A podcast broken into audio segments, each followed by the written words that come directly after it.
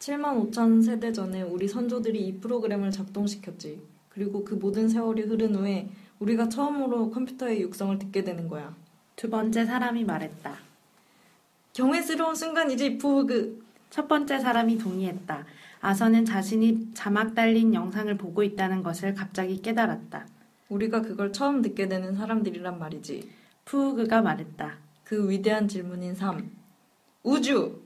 룬컬이 말했다. 그리고 모든 것에 대한 대- 해답. 쉿. 깊은 생각이 말을 하려는 것 같아. 룬컬이 손짓을 하며 말했다. 잠시 기대 어린 침묵이 흘렀고 그 사이 제 옆한 앞면의 패널들이 서서히 깨어나기 시작했다. 불빛들이 시험 가동 차원에서 깜빡거리더니 마침내 작업 모드로 안정됐다. 부드럽고 낮은 우웅하는 소리가 음성 채널에서 흘러나왔다. 안녕하십니까? 마침내 깊은 생각이 말을 시작했다. 아, 잘 있었나? 깊은 생각. 룬컬이 초조하게 말했다. 이제 너는, 아, 그러니까, 해답을 가지고 있냐고요? 깊은 생각이 장엄한 음성으로 그의 말을 가로챘다. 예, 그렇습니다. 두 사람은 기대감으로 전율했다. 기다림이 헛된 것이 아니었다. 정말 한 가지 해답이 있나? 푸크가 헐떡였다. 정말 한 가지 해답이 있습니다. 깊은 생각이 확인해 주었다. 그 모든 것들에 대해서? 3. 우주, 그리고 모든 것에 대한 그 엄청난 질문에 대해서? 그렇습니다. 두 사람은 이 순간을 위해 특별히 훈련된 사람들이었다. 그들의 삶은 이 순간을 위한 준비 과정이었다. 그들은 태어날 때부터 그 대답을 듣기 위한 사람들로 선택되었다. 하지만 그럼에도 불구하고 그들은 지금 흥분한 어린아이처럼 숨을 죽인 채 머뭇거리고 있었다. 그러면 이제 그 답을 마- 말할 준비가 됐나? 룬컬이 재촉했다. 그렇습니다. 지금? 지금이요. 깊은 생각이 말했다. 두 사람 모두 바짝 마른 입술을 죽였다. 하지만 제가 보기에 여러분이 그 해답을 좋아하실 것 같지 않습니다. 깊은 생각이 덧붙였다. 상관없어. 우리는 알아야겠어. 당장. 푸우그가 말했다. 당장이요? 컴퓨터가 물었다. 그래, 당장. 좋습니다. 컴퓨터는 이렇게 말하고 다시 침묵에 빠져들었다. 두 사람은 애가 타서 죽을 지경이었다. 견디기 힘들 정도의 긴장감이 흘렀다. 정말 좋아하지 않으실걸요? 깊은 생각이 말했다. 말해줘. 그러죠. 깊은 생각이 말했다. 위대한 질문에 대한 해답은 해답은? 삶, 우주, 그리고 모든 것에 대한 해답은 깊은 생각이 말했다. 해답은? 그 해답은 깊은 생각이 말을 멈췄다. 해답은? 안녕하세요. 안내서를 위한 안내서 3회가 시작되었습니다. 네. 방금 들으신 내용은 챕, 1권 챕터 27의 거의 마지막 쪽에 있는 내용이에요. 민망하네요. 저희가 연기를 좀 해봤는데. 네. 다시 한번 이 코너의 이름이 보고 있는 신앙송이라는 것을 기억하면서 아, 적절한 제목이에요. 그죠? 잘 되었어요. 그러면 이제 두 번째 코너로 넘어가 볼까요? 네. 그 전에 우리 오늘 다룰 내용 네. 모이님께서 소개해 주- 주시죠. 네, 오늘 메가도도 출판사 코너에서는 1권 챕터 19부터 35 챕터까지를 다루게 됩니다. 아, 오늘은 그리고 여기에 이제 깊은 생각 내용이 나오잖아요. 그래서 인공지능 특- 특집도 아, 네. 함께 준비를 해봤습니다. 지난주에 저희가 줄거리 소개도 안 하고 막 시작을 했더라고요. 어, 일단 이번 주 주- 분량 줄거리 소개부터 할까요? 일단 우리 주인공들이 탄 순수한 마음호는 전설의 행성으로 불리는 마그레시아에 무사히 착륙하게 됩니다. 자포드, 포드, 트릴리언은 지하로 가서 탐험을 시작하고 아서는 마빈과 함께 그 입구를 지키고 있는데요. 그러다가 아서는 어디에선가 갑자기 나타난 노인 슬라티바트패스트를 만나게 되죠. 노인은 한때 행성을 제작하는데 참여했던 기술가 혹은 예술가였고 아서가 모르고 있던 지구의 비밀에 대해 알려줍니다. 예를 들면 인간이 인간들이 무시하고 실험 대상으로 삼았던 쥐가 실은 지구에서 인간을 실험하고 있었다는 사실 같은 건데요. 어, 오랜 옛날부터 지적인 생명체들은 슈퍼컴퓨터를 개발해서 삶, 우주, 그리고 모든 것에 대한 답을 구해왔습니다. 하지만 슈퍼컴퓨터 역시 그 답을 대답하기까지 굉장히 오랜 시간이 걸렸죠. 그리고 그 뒤에 내놓은 답도 42라는 아주 간단한 답뿐이었습니다. 이 같은 대답에 실망한 지적 생명체들이 슈퍼컴퓨터에게 제대로 된 해답을 요구했겠죠? 그러자 이제 슈퍼컴퓨터는 자신보다 더 좋은 컴퓨터를 고안해 주겠다고 합니다. 그런 목적으로 탄생한 컴퓨터가 바로 지구였던 것이었죠.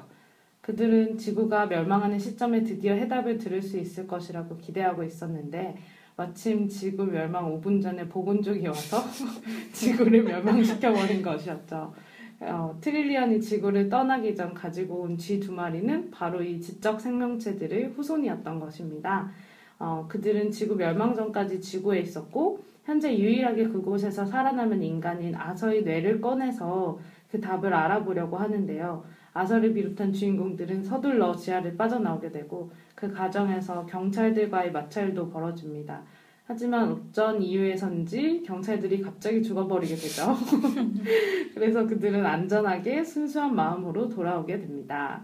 이 모든 모험 끝에 허기 가진 이들은 우주 끝에 있는 레스토랑에 가서 식사를 하기로 하면서 1권 내용이 마무리됩니다. 아, 드디어 1권이 끝났네요. 네. 아, 모두 어떻게 읽으셨는지. 저는 어, 뭔가 더 궁금해졌던 전개, 그리고 개인적으로는 이 부분이 어떤 하이라이트가 아닌가 하는 생각을 해봤어요. 저는 사실 그게 그러니까 대부분의 다른 영화나 드라마 같은 거 보면 사실 여기가 하이라이트잖아요. 근데 이게 그 다섯 권이나 되는 책을 짧게 만들려다 보니까 거기를 일부러 하이라이트로 설정했는데 저한테는 이제 저는 다섯 권을 다 읽은 사람이니까 하이라이트처럼 느껴지지는 않아요. 그러니까 제가 생각할 때 하이라이트는 정말 뒷부분에 되게 많이 있고 아직 미스테리도 너무 많잖아요. 되게 많이 얽혀 있는데 그게 아직 하나도 풀리지 않고 약간 그런 미스테리가 시작되는 느낌? 그래서 막 이 부분이 롤러코스터 같은 거 치면 여러 번에 이렇게 굴곡이 있는데 맨 처음 올라가서 이렇게 맨 처음 탁 떨어지는 그 구간 있잖아요. 딱 음, 거기처럼 느껴지는 거예요. 첫 번째 어. 하강. 그래서 이제부터 막 속력이 막 붙어갖고 빨리 막 내달리면서 이 음. 여기저기 코스 지나는 딱 그런 느낌으로 저한테는 느껴졌어요. 음, 저는 영화를 여러 번 보고 아마 영화를 책보다는 더 많이 봐서 그런지 약간 생각지 못했는데 그런 느낌이네요. 음. 완벽한 비유, 적절합니다. 완벽한 비유. 첫 번째 하강. 저도 약간 비슷하게 봤는데 1번 마지막에 보면 이제 순수한 마음으로 주인공들이 돌아와서 인생과 그로 인해 파생되는 문제에 대해서 토론하기 시작하잖아요. 이게 저는 뭔가 상징적인 장면이라고 생각했거든요. 음, 이게, 맞아요. 이게 뭔가 모험이라 할 것을 이제 시작했고 죽음의 위험도 몇 번 겪었으니까 새로운 논의장이 시작되는 느낌? 그리고 사실 1권에 있어서는 하이라이트 부분을 만든 것 같다는 생각도 들고 가장 스릴 넘치는 부분이 아니었나. 그쵸. 그 네. 갈등에 항상 필수적인 요소인 목숨의 위협을 받는 그런 게 여기 딱 등장하니까. 그렇죠. 앞으로도 많죠. 아, 앞으로도 너무 많죠. 불쌍하죠, 벌써. 그러면 이제 이거 준비할 때 잔님이 아 이렇게 된 김에 이제 알파고 얘기도 나왔고 하니까 인공지능 관련해서 한번 얘기를 해보자라고 말씀해 주셨는데 네. 그러니까 어, 이번 회에서 좀 인공지능 특집을 해보려고 저희가 준비를 했어요.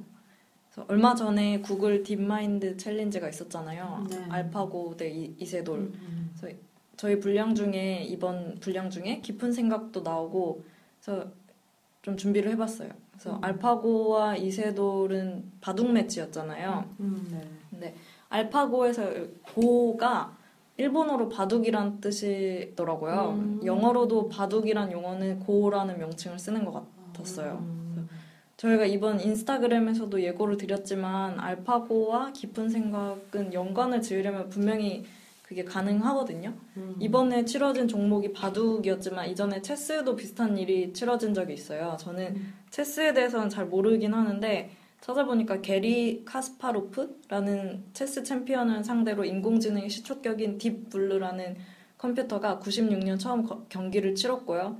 그 97년 처음으로 이 인공지능 컴퓨터가 사람을 그러니까 체스 챔피언을 승 어, 경기를 치러서 승리했다고 합니다. 그러니까 바다 출판사에서 내는 과학 계간지 스켑틱 사- 세 번째 호 커버 스토리가 인공지능이었거든요. 음. 여기서 말하기를 체스에 있어서는 딥블루가 체스 버전의 튜링 테스트를 통과했다고 하더라고요. 그런데 이 딥블루의 원형이 딥서트 그러니까 깊은 생각이라는 거예요. 오. 예. 오. 이게 80년대 말 인공지능은 아니고 체스로 특화된 컴퓨터로 IBM에서 만든 건데요. 음. 이름은 역, 역시 히치하이커 시리즈 여기 어. 깊은 생각에서 아 따왔고요. 그렇구나. 네. 이후로는 체스하는 컴퓨터들한테 이름 붙이는 걸 딥프리츠, 딥주니어, 딥블루처럼 돌림으로 썼다고 하더라고요. 아, 그러면 인공지능 이름에 있어서 히치하이커가 기여한 바가 크네요. 그러니까 되게 이따가도 얘기하겠지만 좀 그런 것 같아요. 음. 다만 여기서 이제 알파고랑 딥블루의 차이라고 한다면 먼저 구글과 IBM의 차이고요. 음. 딥, 딥블루는 인공지능의 초기 형태이긴 하지만 애초에 체스를 하도록 특화되어서 목적을 가지고 만들어진 컴퓨터고요. 음. 알파고는 딥블루처럼 어떤 목적을 정하고 만들어진 것이 아니라 딥러닝이 가능한 인공지능으로 정보들을 패턴화하여 스스로 학습이 가능한 인공지능이라고 하더라고요. 음. 그래서 어떤 게임을 시작할 때는 지기도 하고 뭐 이런 여러 가지 것들을 해보면서 스스로 게임의 방법을 습득하는 거래요. 이걸 딥러닝이라고 예, 하는 거죠. 네. 그래서 이런 점이 좀 다르고요. 근데 구글 딥마인드의 naming의 경우 어원을 모르겠어요. 그래서 딥서트나 딥블루 등에서 따왔다는 흔적을 구글링을 해도 찾을 수가 없었고요. 음. 제 추측에는 어- 어디까지나 추측입니다만 딥러닝이라는 독자적인 어떤 습득 방식에서 이름을 따오지 않았나 싶었어요. 음. 이거는 딥서트에서 따왔다는 증거를 발견을 못했어요. 음. 막 대본 봤는데 이런 내용이 막 한 움큼 써 있는 거예요. 그래서 어, 전문가 같다. 이런 건 어디서 찾아오는 거야? 편하겠어요. 그러니까 반했어요 이미. 아주 얕은 수준입니다. 저희는 얼마나 얕은 그러니까. 거죠? 아, 그 혹시 딥마인드 naming에 대해 아시는 분 있으시면 맞아요. 제보를 좀 부탁드립니다. 네, 그래서 네. 이번에 구글 딥마인드 챌린지 매치 보시면서 좀 그런 점에서 위협이나 두려움 같은 거 느끼신 분들 많을 거란 생각이 좀 들었어요. 어, 막 어르신 분들이 보면서 이세돌이 이겨야 되는데 이러고 있더라고요. 막 인간 이겨야 되는데. 근데 사실 알고, 놀랐어. 알고 보면 그 얘도 인간이 만든 거잖아요. 그러니까 그렇죠. 그래서 어, 좀 아무튼 이런 거 이런 위협에 대한 영화는 좀 이미 많잖아요. 대표적으로는 터미네이터 2가 음. 그랬고 섬뜩한 영화라면 스탠리 큐브릭의 2001 스페이스 오디세이가 있었고요. 음. 근래에는 좀 소소하게 이거는 막 엄청나게 인류의 위협을 가하는 건 아니지만 엑스 마키나라는 영화가 음. 그랬던 것 같고요. 소프트웨어적인 위협이라면 그러니까 우리가 데이터를 다 상실했을 경우를 가정하는 그런 거에 대해서는 어벤져스 2가 있었던 것 같아요. 그리고 제가 요즘 인공지능에 대해서 생각하다 보니까 그런 생각이 들었어요. 인공지능에 대한 인간들의 어떤 두려움 있잖아요. 네. 그게 근거가 없는 건 아니라고 생각하거든요.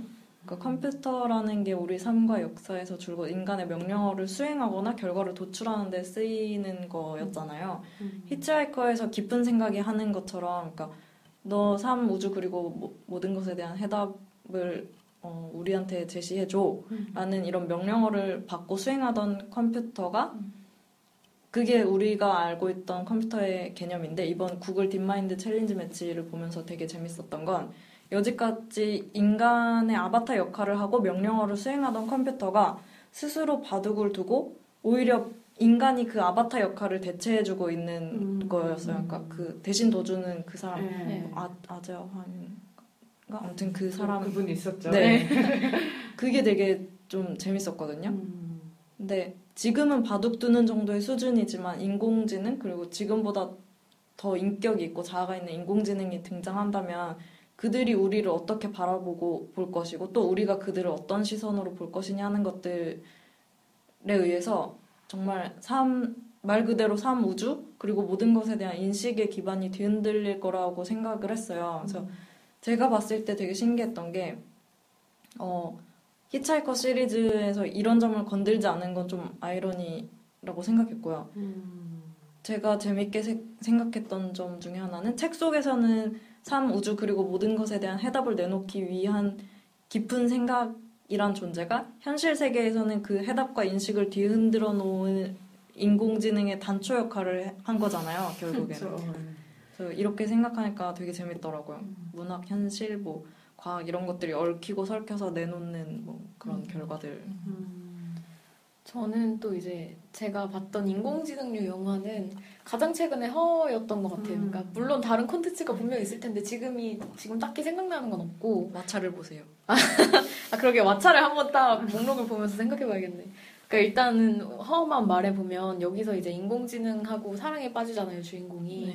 제가 재밌게 느꼈던 거는 그 사만다 인공지능인 사만다가 원래는 막 사랑이라는 감정이 프로그래밍 된 게 아닌데 주인공하고 사랑을 하면서 그 감정을 배워간단 말이에요. 음. 그게 되게 인상 깊었어요. 그리고 막 사랑만 하는 게 아니고 스스로 막 되게 철학적인 생각도 하고 음. 계속해서 깨우치려고 음. 노력을 하잖아요. 음. 네, 이게 궁극적으로 인간이 만들려는 인공지능의 약간 완성형 같은 느낌이었는데 그리고 매력적이야. 어, 매력적이기까지 해, 심지어. 그러니까 그렇게 하다 보니까 결국에 사만다한테 유일하게 부족한 게 몸이라는 생각이 드는 거예요. 음. 그러니까 몸만 없을 뿐이지 머리 만 일단 정신은 완전 존재한다는 느낌? 음. 그래서 이제 영화 속에서는 나중에 이제 사만다가 여자 한 명을 고용해 갖고 자기 몸 있는 것처럼 주인공하고 막 데이트를 시도하잖아요. 물론 어그러, 어그러지게 되지만 음. 이게 방금 이렇게 잔님이 말씀하셨던 인간이 그 아바타 역을 그러니까 인공지능의 아바타 역을 대체해주고 있다는 아이러니한 상황을 잘 보여주는 것 맞아요. 같아서 네, 이 장면이 잘 생각났고 그래서 이렇게 하다 보면 어디까지가 인간인데 하는 질문에 부딪히게 되는데 사실 이게 좀 답도 없는 질문이잖아요. 이걸 누가 음. 정의할 수 있겠어요. 음. 그래서 인공지능 완, 완벽한 인공지능에다가 진짜 인간과 비슷한 몸까지 가지게 되면 우리는 그걸 어떤 존재로 인정할 것인가 하는 음. 생각이 되게 많이 들더라고요 이번에. 맞아요. 인공지능이 등장한다면 어느 선까지 뭔가 생명의 영역으로 봐야 되는가부터가 진짜 핵심인 것 같은데 지금부터 영화 공각기동대 블레이드 러너에 대한 다량의 스포 들어가겠습니다. 이미 허는 스포를 했습니다. 아 그러네요. 아 그러게 허 스포했네요. 아 죄송합니다. 그 애니메이션 공각기동대에서는 본인이 인공지능의 그러니까 주인공 본인이 인공지능인지 아닌지에 대한 고뇌를 거치는데요. 음. 그걸 생각하게 하는 계기가 기억이란 거예요. 그러니까 우리가 가지고 있는 기억 같은 게 네. 사실 이 주인공이 그런 걸 분명히 가지고 있지만 기억이 해킹된 것이 정말 문제가 되고 다른 기억과 중첩되거나 아니면 내가 가지고 있는 기억이 정말 나의 기억인지가 어, 헷갈려 하는 순간이 있- 오면서 주인공이 자신의 정체성에 대한 의문을 가질 수밖에 없는 상황에 놓이게 되기도 하거든요. 음. 근데 이런 경우 정말 지적 생명체라고 불리우는 존재에 대한 정의가 그가 가지고 있는 기억이냐 아니면 다른 무엇이냐 뭐 그런 거에 대해서도 문제가 충분히 제기될 수 있고요. 어, 이런 이거 들어보니까 방금 생각난 건데 인공지능 뭐죠? 빅스의 에러라는 문 뮤비에 이런 게 나와요. 그러니까 자기 여자친구가 죽는데 그 아. 여자친구의 메모리를 빼서 인공 그 인공지능 그 로봇 안드로이드에다가 오. 집어넣는 거예요. 그럼 그 여자는 깨어나서 자기가 그 과거의 여자인 줄 알고 그렇게 살아가요. 그 남자친구랑. 물론 그 뒤에 다른 얘기가 있지만 어쨌든 그게 생각났네요. 네. 어, 그런 게 아이돌 뮤비에 그렇습니다. 퀄리티 있는데요. 그런 그럼요. 제가 파는 빅스니까. 그리고 저는 그 공각기동대랑 비슷한 예로 그 자신이 인공지능인지 인간인지에 대해서 관객들한테 끊임없이 어떤 질문을 하게 만드는 영화라고 하면 그 필립 케이 딕의 소설 안드로이드는 전기향을 꿈꾸는가를 원작으로 한 블레이드 러너가 생각이 났어요 또. 그러니까 나중에 3권인가에서도 말씀드리겠지만 마빈이 거기서 읊는 시가 있거든요. 음. 그 시가 이 안드로이드는 전기향을 꿈꾸는가 이 책을 오마주한 거라고 하더라고요. 아. 이게 되게 옛날 영화인데 영화가 되게 세련되고 reference 그렇죠. 같은 것도 좋고 SF 영화의 어떤 교과서 정석 음. 같은 게 되기도 했고요. 여하튼 이 영화의 주인공은 처음에 인간인 것처럼 나오는데 감독이 자꾸 그걸 헷갈리게 만드는 사인을 줘요. 음. 그 감독은 리들리 스콧이고요. 근데 주인공이 너무 인간 같은 거예요. 보기에. 그래서 실은 영화에서는 이런 문제 제기를 진작부터 하고 있었 던 것 같고요. 음. 정말 인간과 같이 사고하고 기억하고 행동하는 인가, 인공지능이 나타난다면 우리 생명체에 대한 정의를 뭔가 다시 내려야 하는 음. 그런 게 되겠죠. 근데 그런 문제들이 저는 진짜 이제 목전에 다가온 느낌이거든요. 그 2014년에 나온 영화 트랜센던스도 저는 비슷한 문제의식을 가지고 있다고 생각을 했는데 여기서는 이제 조니 데비 주연으로 나오는데 천재 과학자 역할이에요. 음. 인공지능을 개발하고 있다가 이제 뭐 기계 발전을 싫어하는 사람들에 의해 살해를 당하게 되는데요. 그 연인이었던 여주인공이 그 조니 데베의 두뇌를 슈퍼컴퓨터에 업로드를 해요. 컴퓨터에 자의식이 생기고 그의 기억이 생기는 거죠. 음. 어떤 인간의 기억이 컴퓨터에 그대로 들어가는. 그래서 여주인공이 영화 허처럼 컴퓨터랑 대화를 하는 거예요. 마치 조니 데비랑 화상 통화를 하는 것처럼. 근데 심지어 조니 뎁은 죽었고 그 유고를 본인이 강에 뿌렸음에도 자기는 조니 뎁과 계속해서 대화를 나누고 있는 거죠. 어, 조니 뎁 목소리를 하고 비주얼을 그대로 가지고 있고 그의 기억을 가지고 있고 심지어 죽는 순간 여주인공의 말과 표정까지도 다 기억해서 당시에 자신이 어떤 생각을 했는지까지 말하기 시작하는 거예요. 어. 정말 이게 그 사람의 두뇌인지 정말 컴퓨터가 자신이 생각한 것을 말하는 것인지 음. 헷갈리는 지점이 오는 거죠. 경계가 정말 그러게요. 어딘지를 약간 모르겠는. 어, 스포당했지만 흥미로워. 그러니까 되게 보고 싶네. 네, 왜냐면 이제 심어진 기억 안에 기반해서 말하는 거랑 음, 그 네. 이후에 음, 말하는 음, 거랑 그렇죠. 네, 과연 그 전이랑 그 후에 말하는 게 같은 연장선으로 볼 것인가 맞아요. 아니면 진짜 안드로이드가 말하는 것을 볼 것인가를 그래서 이제 말할 수 없는 것 같아요. 이게 의식을 가지게 되니까 어떤 거에 대해서 이제 판단을 내리기 시작하는 음. 거예요. 그 지점들이 좀 흥미로웠던 영화인 것 같아요. 그리고 인공지능은 아니지만 닥터후 시즌 1 에피소드 7에서도 머릿속에 어. 컴퓨터를 이식해서 데이터를 다 주고받아요. 음. 그러고서 데이터를 모두 주고받은 뒤 회의를 진행하는 언론사 얘기가 나와요. 이제 데이터에 기반해서 자기가 무엇을 할 건지 음.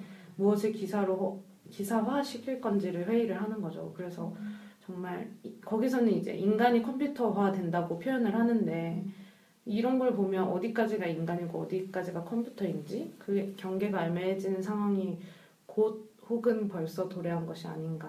음, 그렇네요. 네. 진짜. 그리고 최근에는 그 네이버 웹툰에 나노리스트라고 있어요. 음. 거기에도 이제 안드로이드가 등장하는데 그냥 외관이나 이제 행동하는 걸 보면 거의 인간 같아요. 신체적 능력은 좀 뛰어나긴 한데 근데 이 웹툰은 항상 이런 인공지능류의 콘텐츠가 자주 부딪히는 한계가 여전히 아직 있더라고요. 그러니까 인간이 결국 그들을 만든 목적에 맞게만 움직이는 어. 그러니까 안드로이드들이 힘은 훨씬 센데도 불구하고 애초에 그 프로그래밍된 목적에만 딱 맞게 행동하는 거예요. 그래서 음. 여전히 인간의 소유물로 남아있는 그런 느낌이 아직 있더라고요. 음. 네, 맞아요. 그런 계열 중에 영드 블랙미러 에서도 음. 그런 내용이 있었던 것 같아요. 그러니까 어, 그 에피소드 중에 하나인데요. SNS를 진짜 많이 하던 애인이 갑자기 사고로 죽었는데 그 SNS를 하도 많이 하다 보니까 이걸 기반으로 해서 이 사람 말투랑 막 이런 거 이 데이터베이스를 기반해서 그 말투 뭐 행동 이런 걸 완벽하게 어. 재현하는 어. 이거 근데 이거 약간 트위터는 다른 인격이지 않아요? 나, 나와 다른 분리된 인격 아니야? 트위터 하는 인격은? 아, 그거는, 어, 그렇네요. 사람에 따라 다르겠지만, 약간, 저는 거의 저인 것 같은데. 아 그래요? 네. 어. 근데 우리 트위터 지기를 보면, 어, 그게 막, 방금 말씀하신 게 맞는 것 같아요. 아무튼 이 사람이 뭐, 아, 진짜 이 사람 트위터 많이 했거든요. 음. 어. 이걸 그 데이터베이스로, 그러니까 그 재밌다. 녹음하고 전화하고 이런 것까지 모두 다 합쳐서 아. 그걸 기반으로 해서 이 사람을 완벽하게 재현해낸 거예요. 어떤 기계 장치 같은 거에다가. 이, 이것도 일종의 인공지능이라고, 이건 기억을 베이스로 한 거랑 또. 달라요. 어. 그래서 이걸 인공, 이- 그래서 인- 인공지능이라고 볼 수 있을 것 같거든요, 저는. 음. 근데, 어, 달소녀님이 말씀하신 것처럼 딱 그 목적에만 맞게 어느 정도 좀 돈으로 주고 산 소유물 느낌으로 그런 생각이 들더라고요. 그리고 사실 마빈이 그런 애잖아요. 근데 또 신기한 게 슬라티바트패스트가 아저한테 저도 저 로봇 네 거냐 막 이렇게 물었을 때 마빈이 아니요 난 내 거예요 이래요. 네, 아. 그러게. 그건 또 신기해요. 좀 뭔가 마빈 좀 특이한 느낌. 맞아. 뭔가 다른 로봇들은 특히 문 같은 로봇들 네. 있잖아요. 걔는 정말 목적에 맞게 음. 움직이는 것 같은데. 그리고 걔는 어차피 좀- 움직일 수가 없- 없잖아요. 스스로. 열리고 닫히기만 할 뿐. 그러네요. 근데 그러게. 진짜 마빈은 좀 어, 뭔가 자율적 노예인가? 약간 그 중간에 애매하게 좀 놓여 있는 것 같아요. 음. 마빈 말씀하셨듯이. 그, 그 인공지능이라는 게, 그러니까 궁극적으로는 우리가 프로그래밍이라는 걸 넘어갔고 스스로 학습하고 배우고 발전해서 프로그래밍 된 것 이상을 달성해야 사실은 우리가 애초에 만들었던 네. 목적을 좀 완전히 달성하는 거잖아요. 음. 그러니까 한 번 만들어 놓으면 우리 손을 떠나서 어디까지 갈지를 일단 몰라야 되는 게 일단 음. 성공한 거란 말이에요. 그 음. 실험이. 음. 근데 허의 인공지능들이 그랬었잖아요. 음. 자기들끼리 막 뭐 하려고 하고. 그러면 이제 무서워. 무서웠어. 그러니까 결국에는 애초에 목성을 달성해야 된다 이거를 전제로 하면 어차피 우리 존재를 뛰어넘는 무언가가 돼야 되는데 그렇죠. 그런 걸 우리가 만들려고 해놓고 막 성공하려고 하니까 막 무서워하고 아, 쟤네 우리를 우리를 지배할 거야 이런 생각하는 거 되게 웃기다고 생각했어요 저는. 그러니까 인간의 아이러니. 그러니까 자기들이 그런 거 만들어 달라고 해놓고 만들 것 같으니까 무서운 거야. 그 되게 웃기는 존재라고 생각을 했고 그래서 저는 이제 인공지능을 그러니까 인간 적어도 인간으로 인정해주거나 아니면은 또 다른 무언가의 존재로 인정할 준비도 안 됐으면서 자꾸 실험하는 게 약간 문제가 있다고 생각을 했고 또 여기서 이제 스스로 학습하게 하잖아요 알파고도 그렇고 그러니까 주체성이 저는 인간성의 핵심 중 하나라고 생각을 하는데 그거를 기하, 기계한테 부여하려고 하면서 그만 무서워했으면 좋겠어요. 음. 차라리 막 좀 심적으로 대비를 했으면 좋겠어요 사람들이. 음. 맞아요. 네. 결국에는 그냥 인간의 호기심이 그 중, 음. 정중앙에, 그러니까 두려움을 넘어서는 어떤 음. 그 호기심이 음. 있는 느낌이에요. 멋있네 그렇게 말하니. 아, 너무 나한테 반한 거 아니야? 저 스캡틱 세 번째가 이런 문제들을 되게 집중적으로 다, 다루더라고요. 그래서 음.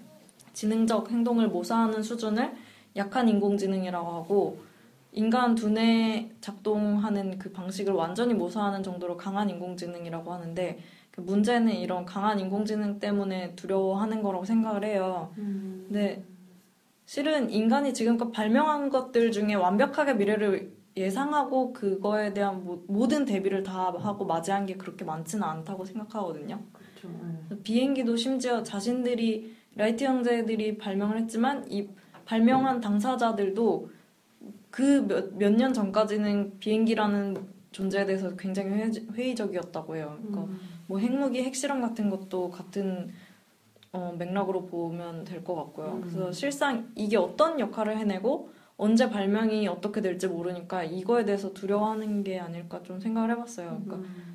스캡틱에 이런 얘기도 나오는데요. 특이점이란 개념이 있는데 이게 인공지능에서도 쓰이는가 보더라고요. 음. 계산함에 있어서 인간 모두의 지능을 뛰어넘는 그런 기계가 가까운 시일 내에 나온다는 거예요. 그러니까 예를 들어서 우리 컴퓨터 사양을 두 배 좋게 하는 게 옛날에는 뭐 3년이 걸렸다면 이제는 1년 걸리는 식으로 기하급수적으로 발전을 하는 거예요. 그러니까 그 점을 넘어서면 이제 발전 속도가 엄청나게 갑자기 빨라진다는 거예요. 발전 속도가 엄청나게 빨라지고 우리가 어, 떤 이렇게 가늠하지 못하는 정도 그런 걸 넘어서는 그 지점을 특이점이라고 하는 것 같아요. 음. 저도 이렇게 완- 그게 제가 이해를 잘 했는지 모르겠지만 아무튼 그 뭐 이런 그러니까 특이점을 넘어섰을 때는 인간 수준에서 예상이 어렵다는 거예요. 음. 어. 그리고 우리 어, 이런 발전은 지금 인간의 진화 굳이 말하자면 뭐 발전하는 속도를 훨씬 더 그 속도를 훨씬 넘어서는 거라는 음. 거죠.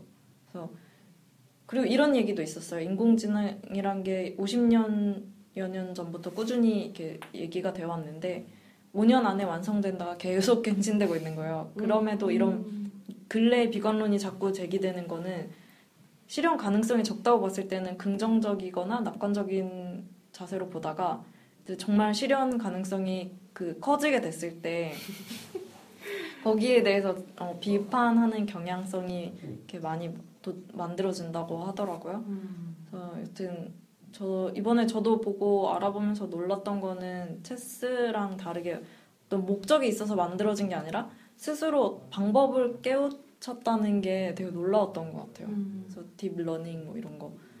그래서 음 근데 그러면서도 제가 페북 newsfeed 같은 거 보면서 느꼈던 거는 인간이나 인공지능을 단지 어떤 감정의 결여 뭐 이런 차이로만 생각하시거나 아무 아무런 근거 없이 뭐 두려워한다고 두려워한다든가 하시는 좀 나이브한 의견도 꽤 많이 봤어요. 음. 저 특히 그 감정의 결여 음. 그거 너무 나이브하게 접근하는 것 같아요. 음. 이런 문제에 대해서 진짜로. 맞아요. 그래서 이런 걸 빌미로 좀 영업을 하자면 여러분 스캡틱을 사보세요.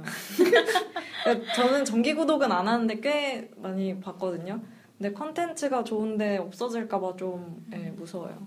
궁금하네요. 사봐야겠어요. 이렇게 또 영업.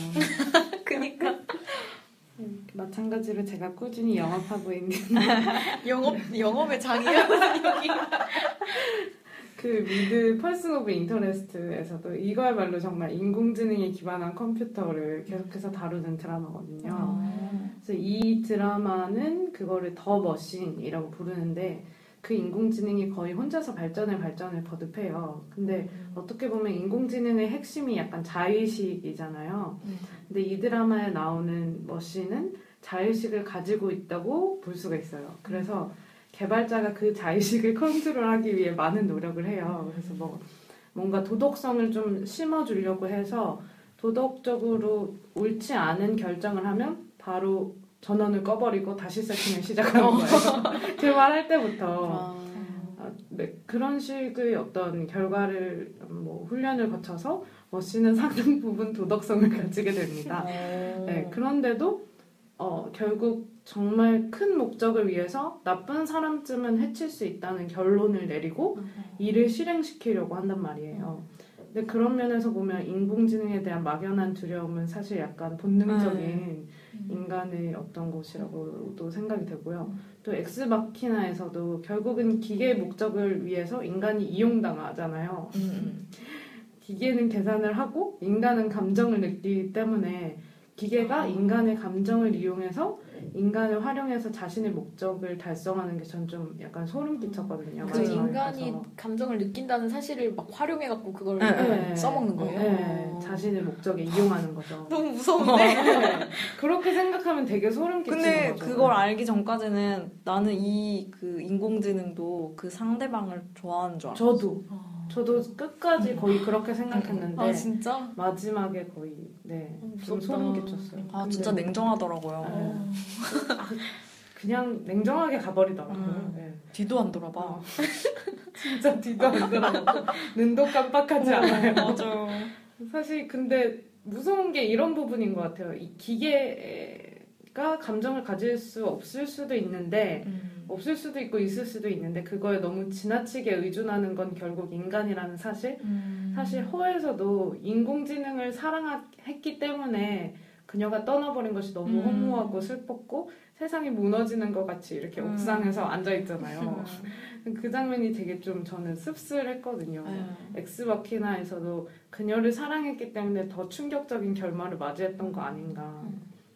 인간이 가지는 두려움이란 약간의 근거도 있는 것 같다는. 음.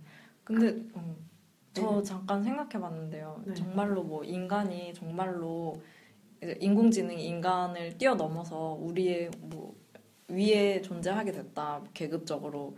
그때를 생각해봤는데요. 걔네들이 우리를 노예로 삼을까요?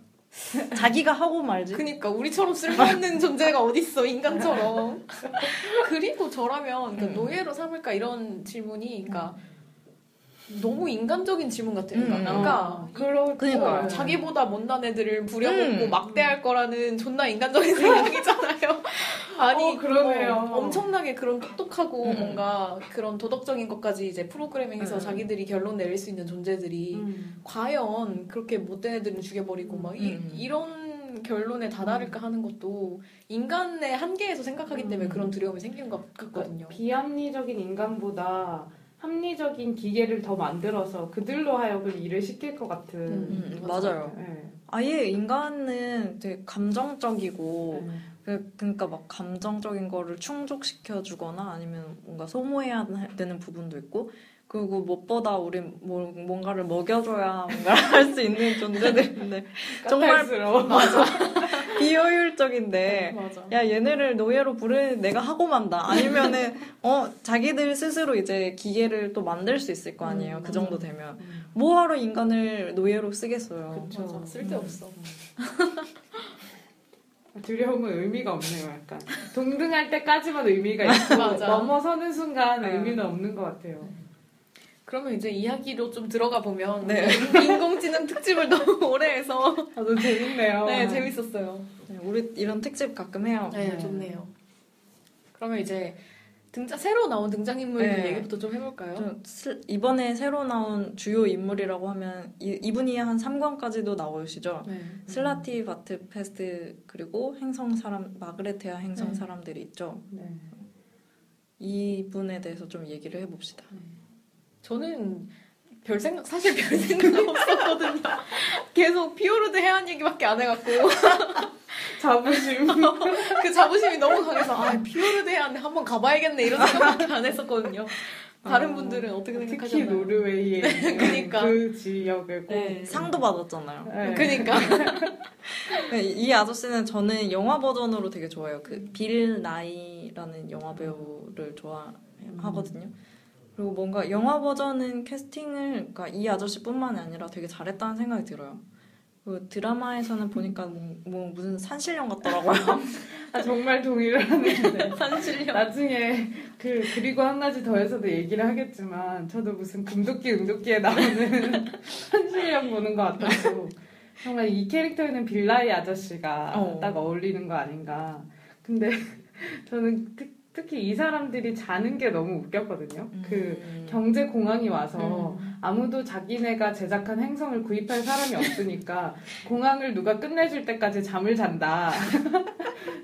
뭔가 누군가 경제를 되살리려면 자신들을 깨우도록 되살려내면 자신들을 깨우도록 프로그래밍 했다는 게 음. 뭔가 좀 신기한데 이게 굉장히 수동적인 삶의 태도 같으면서도 또 다르게 보면 멘탈이 대단한가 싶기도 하고 어떻게 보셨어요? 저는 정말 현명한 선택 현명한 선택이라고 생각하고요. 저도 좀 잘 테니까 누가 좀좀 음. 살기 좋은 곳 되면 깨워줬으면 좋겠어요.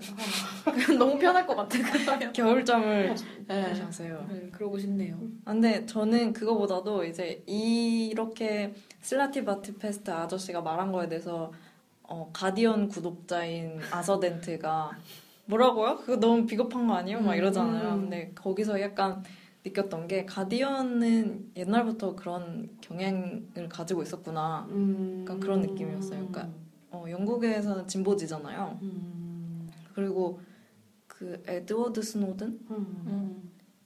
음, 아니다. 그 누구죠? 어떤 오- 호주 그 핵, 해커. 호주 출신 위키리- 해커. 위키 어, 어, 어. 그 사람 이랑 아마 그 사람인가 에드워드 스노든에 대해서 뭔가 단독 보도한 게 가디언즈일 거예요. 아 그래요. 네, 최초로. 네. 저도 그렇게 알고 있어요. 어, 그래서 어, 그런 느낌으로 뭔가 더글라스 애덤스가 음, 그 그리고 좀 아서덴트는 어떤 면에서 더글라스 애덤스의 자아가 좀 많이 투영된 것 같다는 음, 생각이 들었어요. 그래서. 아무래도 가디언 독자가 아니었나 그랬을 확률이 높네요. 추측해 봅니다. 그러면 이제 이야기가 시작되면 이제 슬라티바트 페스트를 음. 만나서 이제 아서가 그 사람이 보여주는 옛날 과거의 기억 속으로 들어가서 이제 음. 깊은 생각이 만들어지는 그 장면을 보잖아요. 이제 그때 이게 뭐 제가 말하려는 장면이 어떤 장면이냐면 깊은 생각한테 이제 그 모든 것에 대한 질문을 물어보려고 하는데 음. 두 명의 철학자가 들어와서 난동을 핀단 말이죠. 그거 네. 너무 좋아. 아 너무 좋은데 그걸 읽으면서 이제 더글라스 애덤스가 지식인 음. 지식인 자체를 되게 조롱하는 생각이 어. 어, 네. 기본적으로 있다고 생각했어요. 그러니까 네. 옛날에 과학자들 조롱하는 음. 것도 그렇고 음. 지금 이 철학자들 얘기도 그렇고 그냥 지식인보다 지식 자체를 조롱하는 것 같기도 하고 맞아요. 특히 이제 깊은 생각한테 질문하기 전에 마직티즈랑 브론폰텔이라는 철학자 콤비가 너무 막 귀엽게 막 아, 정말 웃겼어요. 깽판을 놀려고 하잖아요. 네. 그러니까 그런 면에 있어서는 그 더글라스 애덤스가 그러니까 막 신랄하게 비판했다기보다 뭔가 애정을 가지고 어, 조롱했다는 맞아요, 느낌이에요. 맞아. 되게 귀엽게. 음. 그래서 여기서 이제 관할권 얘기가 나오는데 얘들이 이렇게 요구하잖아요. 영원한 진리 쪽은 철학자가 맡을 테니까 기계는 계속 계산이나 하라고. 그러니까 얘들이 요구하는 영역이 정확히 이렇게 딱 네이밍이 돼요. 의혹과 불확실성이라는 엄밀하게 정의된 영역이라고 음. 하는데 여기 읽으면서 아 도대체 철학이 철학하는 게 뭘까? 그러니까 끝까지 우리가 지금 삶을 살아감에 있어서 되게 노력하는 게 삶의 불확실성을 없애려고 음. 하는 거잖아요. 내가 죽을지도 모르는 뭐 아니면 굶어 죽을지도 모르는 이런 걸 없애려고 고군분투를 막 하고 있는데 그래서 결국에 그 영역은 점점 사라지게 될 텐데 그때 과연 불확실성이 검- 점점 사라지고 있는 사회에서 철학자들이 할 수 있는 건 뭘까 하는 생각도 좀 했고 저는 칸트 생각도 났어요. 이제 음. 영역을 말하는 거에 있어서 이제 음. 순수 이성 비판, 실천 이성 비판, 판단력 비판 여기서 이 비판이라는 게 우리가 평소에 쓰는 비판이라는 단어랑 다르게 영역을 나눈다는 그런 의미라면서요. 그러니까 아. 우리가 이성으로 접근할 수 있는 영역이 분명히 나뉘어져 존재한다는 의미로 해석하는 게 아. 맞다고 저는 들었던 것 아, 같은데 되게 칸트적이네요. 네. 그거조차. 그래서 잘은 모르지만 그래서 이 비판 문제가 좀 떠올랐던 것 같아요. 음, 이. 그렇게도 생각할 수 있군요. 근데 저는 불확실성에 있어서는 약간 반대라고 생각했어요. 그러니까 여기서 이 사람들이 요구하는 거는 그 확고한 사실이 부재하는 것을 요구하잖아요.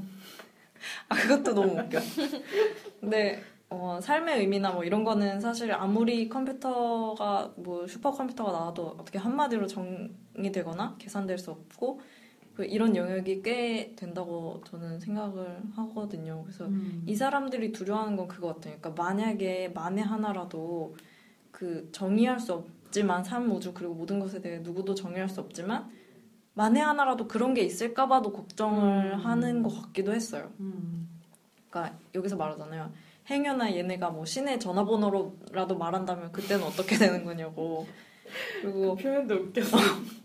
그리고 여기 철학자들의 모습이 어떤 철학자들의 전형을 보여주는 것 같기도 하고 그걸 음. 비꼬기도 하고 재밌게 보기도 하는 것 같고 음. 그러니까 자기 영역에 대해서 엄청 열심히 생각하고 진짜 정말 진지하게 연구하는데 막상 눈앞에 있는 것들이나 현실을 간과할 때가 많잖아요. 많죠. 그 유명한 일화로 그 누군지는 까먹었는데 그리, 고대 그리스 시대 엄청 똑똑한 사람인데 철학자인데 별 보다가 뒤에 구덩이를 못 보고 거기에 나자빠지는 그런 느낌이 들더라고요. 음. 음, 저는 또 그 영역 싸움 자체도 재밌다고 느꼈는데 음. 저는 대학에서 사회학을 공부했는데 사회학 공부했다고 하긴 좀 쪽팔리네. 어쨌든 그래도 다 4년 동안 배운 게 이거밖에 없어서 그래도 우리보단 많이 할 거 아니에요. 그렇다고 생각해야죠. 그러니까 말해보자면 이제 사회학도 처음에 심리학이나 철학 이쪽에서 떨어져 나왔어요. 음. 그렇게 떨어져 나오면서 하나의 학문으로 인정받기 위해서 엄청나게 노력하거든요. 음. 그래서 고전 사회학자들이 쓴 논문 중에 하나는 꼭 이런 내용이 있어요. 그러니까 사회학이 다룰 수 있는 문제는 무엇인가? 네. 아니면 어떤 문제에 대해서 사회학이 다른 학문과 다르게 접근할 수 있는 방법은 무엇인가? 어. 이런 게 꼭 한 명씩 다 다루거든요. 음. 그러니까 어떻게 보면 되게 인위적이잖아요. 네. 그렇죠. 그래서 결국 학문도 좀 제법 그릇 싸움이 아닌가 하는 생각도 되게 많이 맞아요. 들었어요. 그 실제로 그런 게 있었어요. 그러니까 어, 어떤 과목에 대해서 이거는 초중고를 얘기하는 건데 어떤 과목에 대해서 이게 정말로 아직까지 쓸모가 있느냐, 근데 이게 왜 아직 폐지되지 않고 있느냐에 대해서 물어봤을 때 그 사람 그 과목에 관련된 교수들의 음. 어, 어떤 그런 것과도 관련이 있다는 음. 사실을 들은 적이 있고요. 그게 음. 무슨 과목인지는 밝힐 수 없으나. 음. 그리고 사실 근데 삶이란 게 뭐 이런 과목이나 어떤 학문 분과가 분리되어 있는 것처럼 딱딱 분리되어 있는 건 아니잖아요. 그렇죠. 그래서 근래에는 그래서 통합 이런 게 많아지는 것 같기도 하고. 음. 그래서 교육 정책은 누구도 함부로 바꿀 수가 음. 없다는 말은 맞는 말인 것 같아요. 맞아요. 너무 연관된 게 많아. 네. 음. 바꾸는 싸움이 다 연관되어 있는 거. 네. 저는 그 깊은 생각이 철학자들한테 하는 말이 되게 흥미로웠어요. 그 삶, 우주 그리고 모든 것에 대해 계산을 하려면 750만 년이 걸리는데 그동안 당신네들이 미디어 시장에 편승해서 한몫, 한몫 차지할 수 있는 사람들 아니냐라고 설득하는 부분이 되게 흥미로웠고요. 사실 이번에 알파고와 이세돌 대전에서도 철학자, 신경과학자는 물론이고 기자들이나 뭐 거의 전 국민이 철학자가 됐잖아요. 맞아. 물론 우리 사회 철학이 좀 필요하다는 생각에는 저도 동의를 하지만 그런 밥그릇 싸움조차 인공지능이 이해하고 음. 뭔가 떡밥 던져주듯 이 영역 니네가 하면 될 거 아니냐라고 던져주는 게 인간을 너무 잘 이해하는 거 아닌가 하는 음. 생각이 들었어요. 맞아요. 근데 정말 인공지능이 아까 또 얘기했지만 인공지능이 정말 인간 을 뛰어넘어서는 순간 얘네가 효율성으로 따져서 인간을 어떻게 할 것이지 뭔가 어, 인간처럼 마구잡이로 아, 얘네를 막 지배하겠다 이러지는 않을 것. 같아요. 네. 그래 이런 식으로 밥 뭔가 밥그릇 챙기게 하면서 뭘 하게 만들지. 어, 그래야 자기들도 뭔가 세- 그렇죠. 어, 효율적으로 그쵸. 뭔가를 할수 있으니까. 그리고 또 나오는 등장인물들이 어. 돌고래와 음, 생쥐들이 음. 있죠. 맞아요. 이들 모두 그 공통점은 인간보다 뛰어났다는 것 사실. 저는 그 돌고래가 사실은 인간보다 뛰어났다고 하는 부분이 되게 흥미로웠거든요. 그래서 그 어느 정도 뭔가 과학적 사실에 기반한 것 같기도 해요. 그러니까 아, 인간보다 뛰어나진 않지만 어, 포유류가 가진 두뇌 중에 거의 두 번째인가 아니면 어. 두뇌가 그만큼 크다고 하더라고요 음. 고래가. 음. 그래서 뭔가 지구가 파괴된다는 사실을 알고 이미 돌고래는 지구를 떠난 뒤였잖아요. 그래서 그런 게 너무 신기했고 그리고 그보다 더 지능이 높은 거는 사실 생쥐였다는 사실도 너무 충격적이었어요. 뭔가 더글라스 애덤스가 유머에 정말 조예가 깊은 것 같은데 맞아요. 이건 정말 어, 인간을 상대로 한 최고의 유머가 아니야.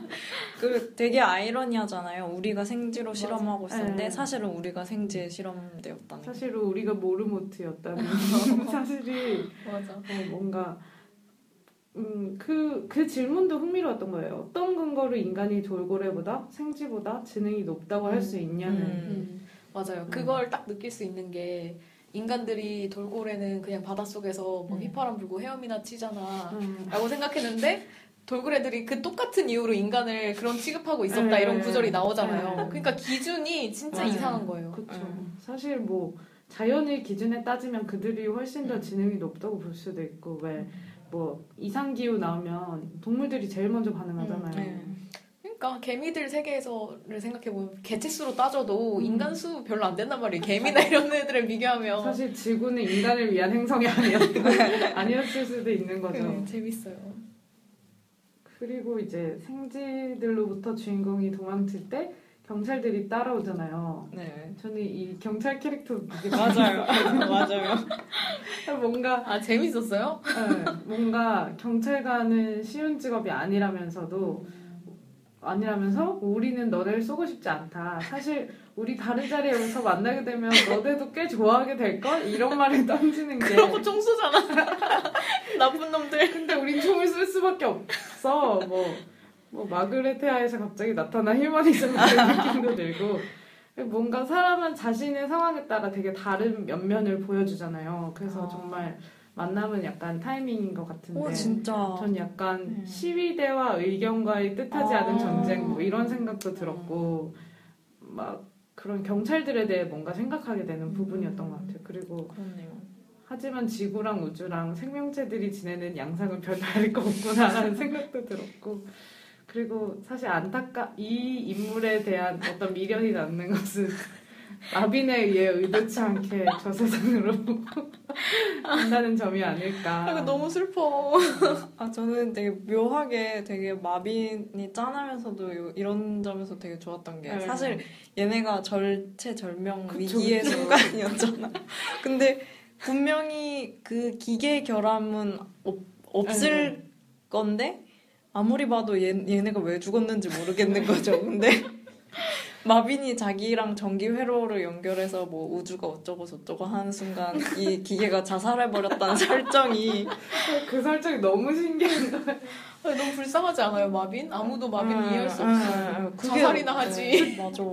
근데 자살도 안 해. 보면 마비는. 그리고 그러니까. 마빈은 되게 신기한 게 그러고서 또 컴퓨터가 자살했다는 사실에 자기가 또 더욱 우울해하잖아요. 맞아, 맞아. 어, 진짜 어떻게 악순환인 것 같아. 불쌍해. 너무 약간 짠한 느낌이 있어요, 마비는. 떠들다 보니까 아, 네. 지금 너무 그렇네요. 네. 이번에 인공지능 특집을 해가지고 우리의 하이라이트, 삶, 우주 그리고 모든 것에 대한 궁극적 해답과 질문부터는 다음 주에 계속 이어가겠습니다. 오늘도 네, 불편을 끼쳐드려 죄송합니다.